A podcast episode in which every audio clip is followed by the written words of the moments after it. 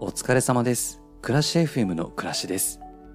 この番組は自分にとってのちょうどいい暮らしを探すべく、暮らし、物、仕事、人間関係などにスポットを当て、ふわふわと感じたことをお話しするゆるいポッドキャスト番組です。さて、今日はどんな話をしましょうか？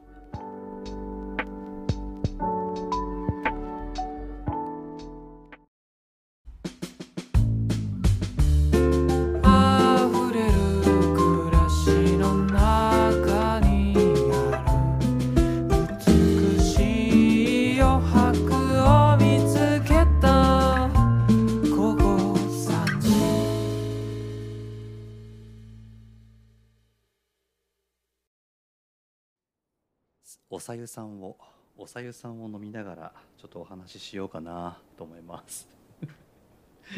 えー今仕事から帰ってきて疲れてる状態で収録をしてるんですけど、えー、を飲んでちょっと収録をしています。のんびりとリラックスしながら。あのね白湯なんですけど2年前くらいからは白湯飲む飲むようになったんですよね。あの大したきっかけなんかはなくて割とこうファッション感覚で飲み始めたんですよ。なんかかっこよくないですか？白湯飲んでる人って。まあ健康にもいいって言うしうん。飲み始めたんですよね。であの銅でできた夜間を買ってね結構高い高かったんですけど器なんかも新調しちゃってね。で飲み続けてたら片頭痛がねなくなったんですよね。不思議なことに。ずっと片頭痛持ちですごい辛くてなんかいつ頭痛くなるか分かんないからさ頭痛薬も手放せなくって出かける時もずっと必ず持っていて。でまあ白湯を飲んだから治ったのかっていう根拠はないんですけれどね、まあ、それ以外見当つかないんですよ。うん、で白湯のことについてもっと知りたいなって思ってあの蓮村誠さんっていうねアーユルベーダを学ばれた医学博士の蓮村誠さんという方が書かれた「白湯毒出し健康法」っていう本を、ね、読み始めてですごくねもっともっと白湯に興味を持つようになったんですよね。でまずね白湯って、まあ、お茶とかコーヒーとかジュースの中に入っている成分カフェインとかさ糖分とか添加物とか、まあ、そういうのないじゃないですかないから内臓の中の汚れをね洗い流してくれるって書いてあってああ確かにそれはそうだなって思ってそういう飲み物、まあ、飲み物とか食べ物の成分の中には、まあ、栄養も入ってるんだけどもちろん。ただ摂取しすぎると内臓疲れちゃうからデトックス効果が非常にあるし暖かいからささ湯って血流が良くなって冷え性にも効果があるからすごいいいことだらけだなって思って。でこの本にね白湯の飲み方なんかも書いてあってなんかね体質によって飲み方がね変わってくるらしいんですよ白湯の飲み方。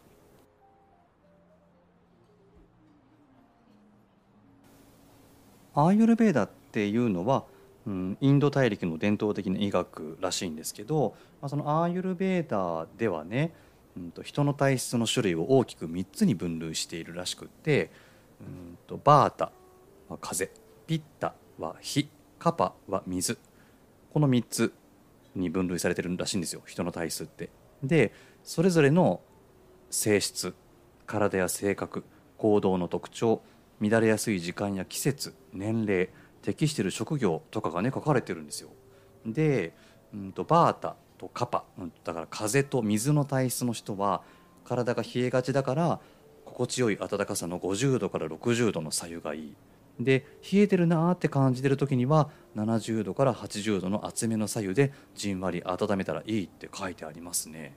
うんうん、であとはねピッタ。これ火の体質の人は基本的に体が厚めだから体温よりもやや高い40度くらいの左右がいいって書いてある。うーん。うん。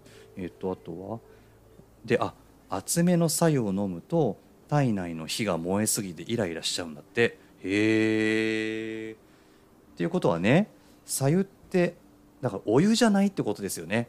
沸騰したお湯は白湯じゃないってことなんだってことが分かるんですよこの本読むと。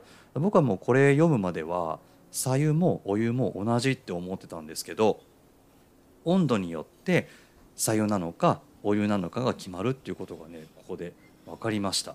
うん、その辺のね話をねあの「さゆ FM」っていう番組でもねよくお話をされてるんでぜひ聞いていただきたいんですけど、まあ、へえって思うことがねたくさん書いてありますこの本には。で他にもね白湯の作り方とか白湯を美味しいと感じる人とまずいと感じる人の理由とか自分の体質を知るチェックリストなんかもあってねすごく興味深い内容が満載の本になってるんでぜひ蓮村誠さんの書かれている「白湯毒出し健康法」これ読んでいただきたいなって思います。PHP 文庫から出てる本ですね。はい。うん。もうなんかこの本の紹介で何回か配信したいくらいなんですけど、まあ、ちょっとクラッシュ FM じゃなくて左右 FM になっちゃうもう別番組になっちゃうんで もうこの辺にしておこうかなと思います。しておこうかなって思います。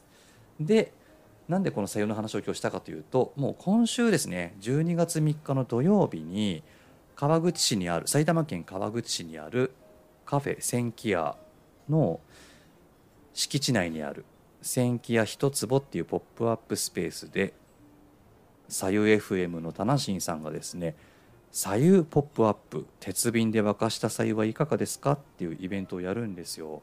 で僕もねそのお手伝いで、えーその場にいますので ぜひ皆さんとお会いできたらなと思って、えー前回に引き続きお知らせをさせていただこうと思って今日は左右のお話をしました。はい。いや左右ね本当飲み始めてからいいことたくさんなんでぜひもうさだいぶ寒くなってきたでしょう。なんか今年それでも暖かい日が続いてね。あなんか秋が長いなっていう体感なんですけどね。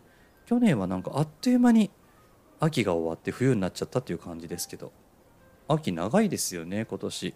まあそれでもねだいぶ寒くなってきたんで健康的に過ごすために冬を乗り越えるために白湯おすすめなんでぜひ皆さんも白湯飲んで、え健康に冬を乗り越えていきましょう。なんかちょっとうまくうまくまとめられなかった。はい。白湯のお話でした。たまに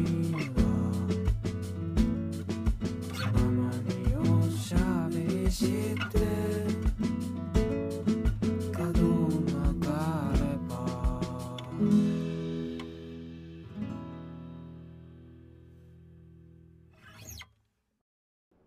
疲れ様です。ズボラ FM の暮らしです。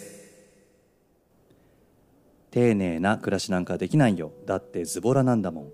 日々の暮らしにおけるズボラエピソードや失敗談をみんなで共有し傷を舐め合い自己肯定感を高めていくそんなコーナーなんですけれど。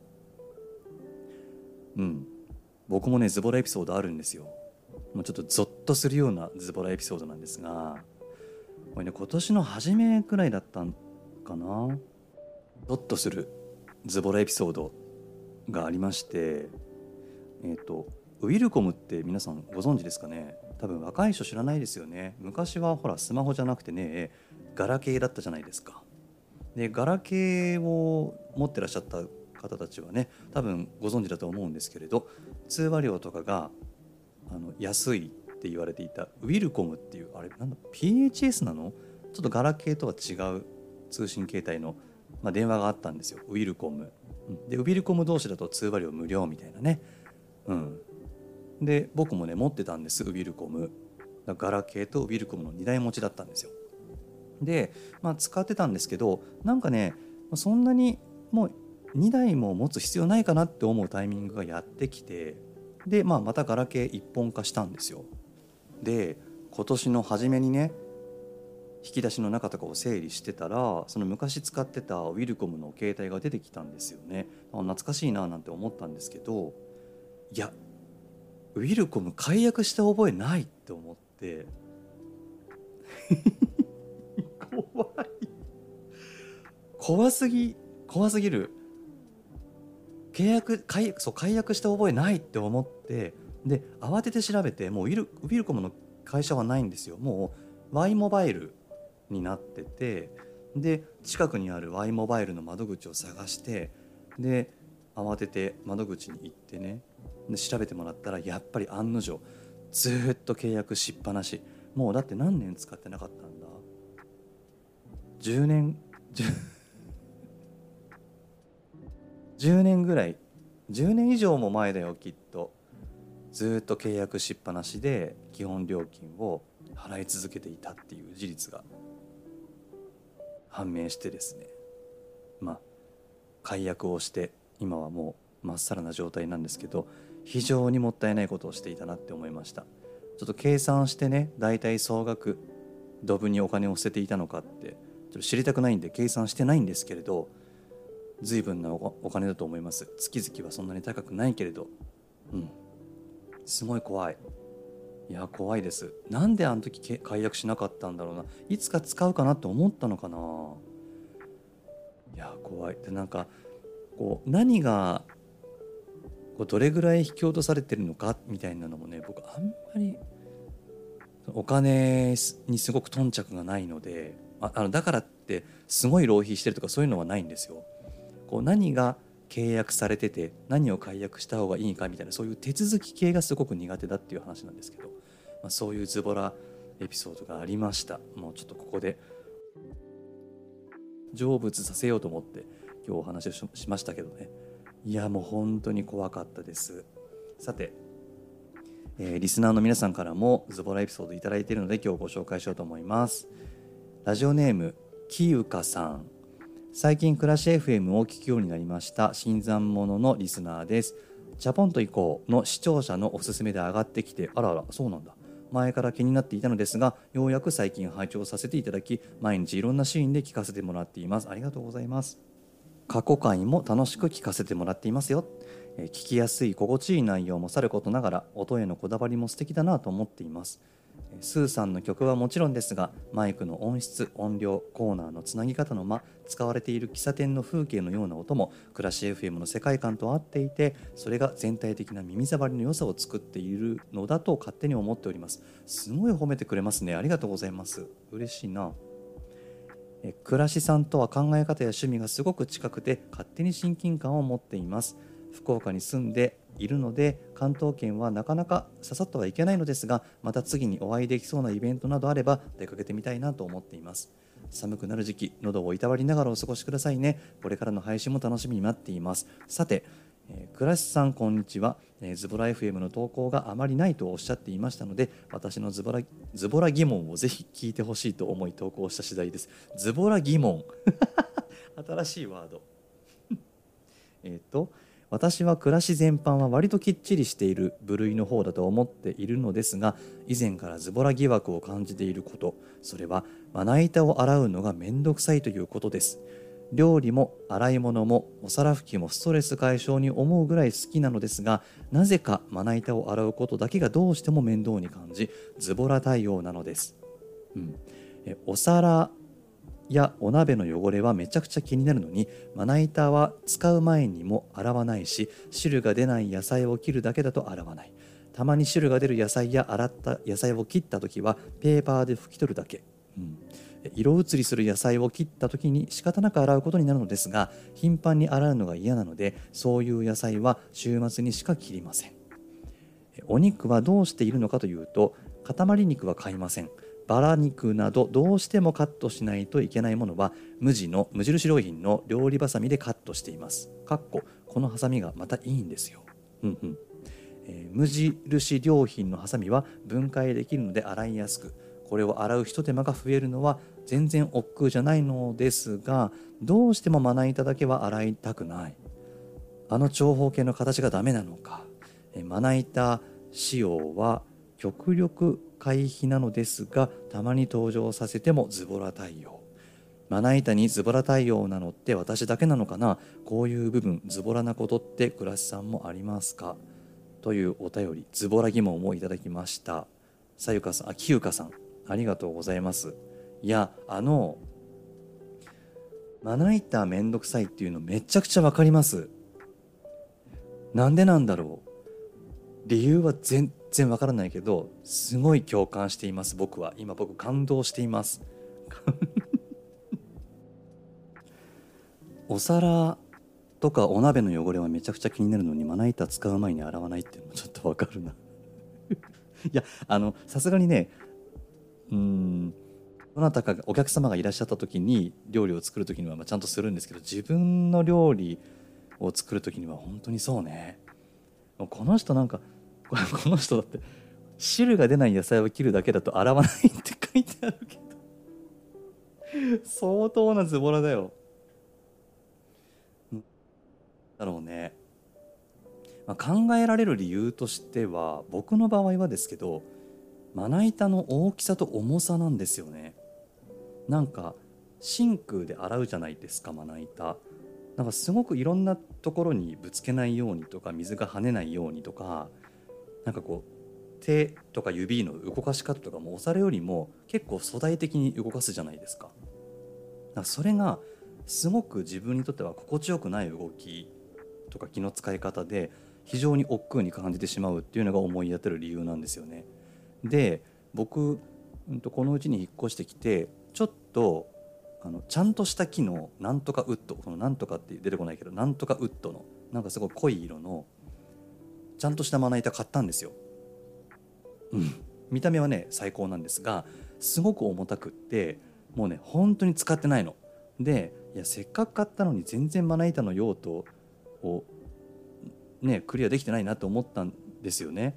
でこれ重いからだろうなって思って洗うのも大変だし移動するのも大変だから無印良品でちっちゃいまな板買ったの。そしたらね結構洗うようになったんですよ。あそうだそうそうだそうだ。洗うようになったの僕。あの無印良品のちっちゃいまな板だったら。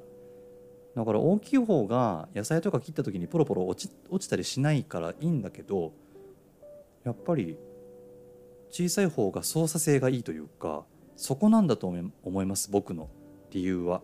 だからこのお便りいただいたさきゆかさんがどんなまな板使ってるのかちょっと分かりませんけどね。ちょっと小さめの軽めのまな板にしたら多分この辺のズボラさをクリアできるんじゃなかろうかって僕は思っている。であとねうんと僕もね無印良品のハサミ使ってたことあるんですけど結局ね包丁に戻りましたね。なんかまな板の上で包丁をトントントントンってするのはそんなに嫌いじゃないみたい。うん。はいはい。なのでちょっときゆかさんね少し小さめの軽めのまな板を買ってみるっていうのはいかがでしょうか？はい。おすすめです。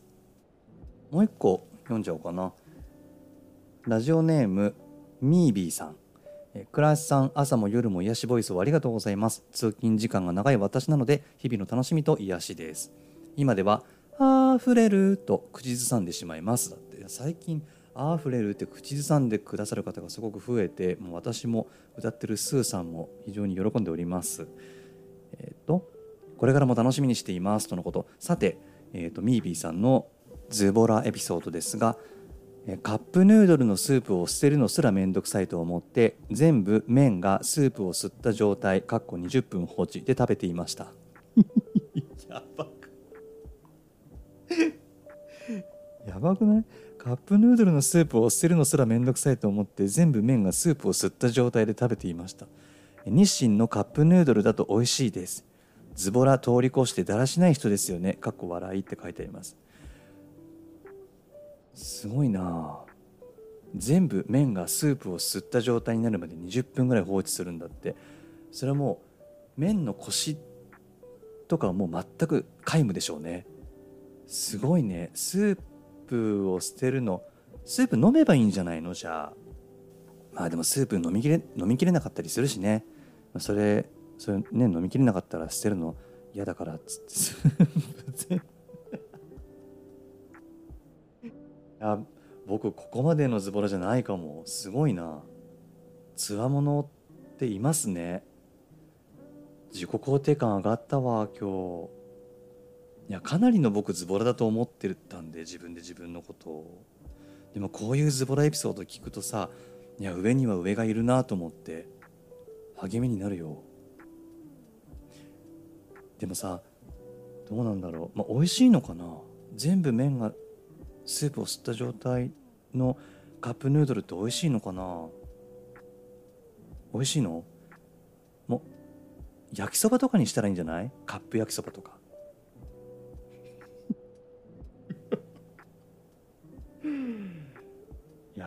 ありがとうございました。うん。高まった。えーこれからも皆さんのズボラエピソードお待ちしています。どしどしお便りをください。僕はもう今日ね相当自己肯定感が高まりましたよ。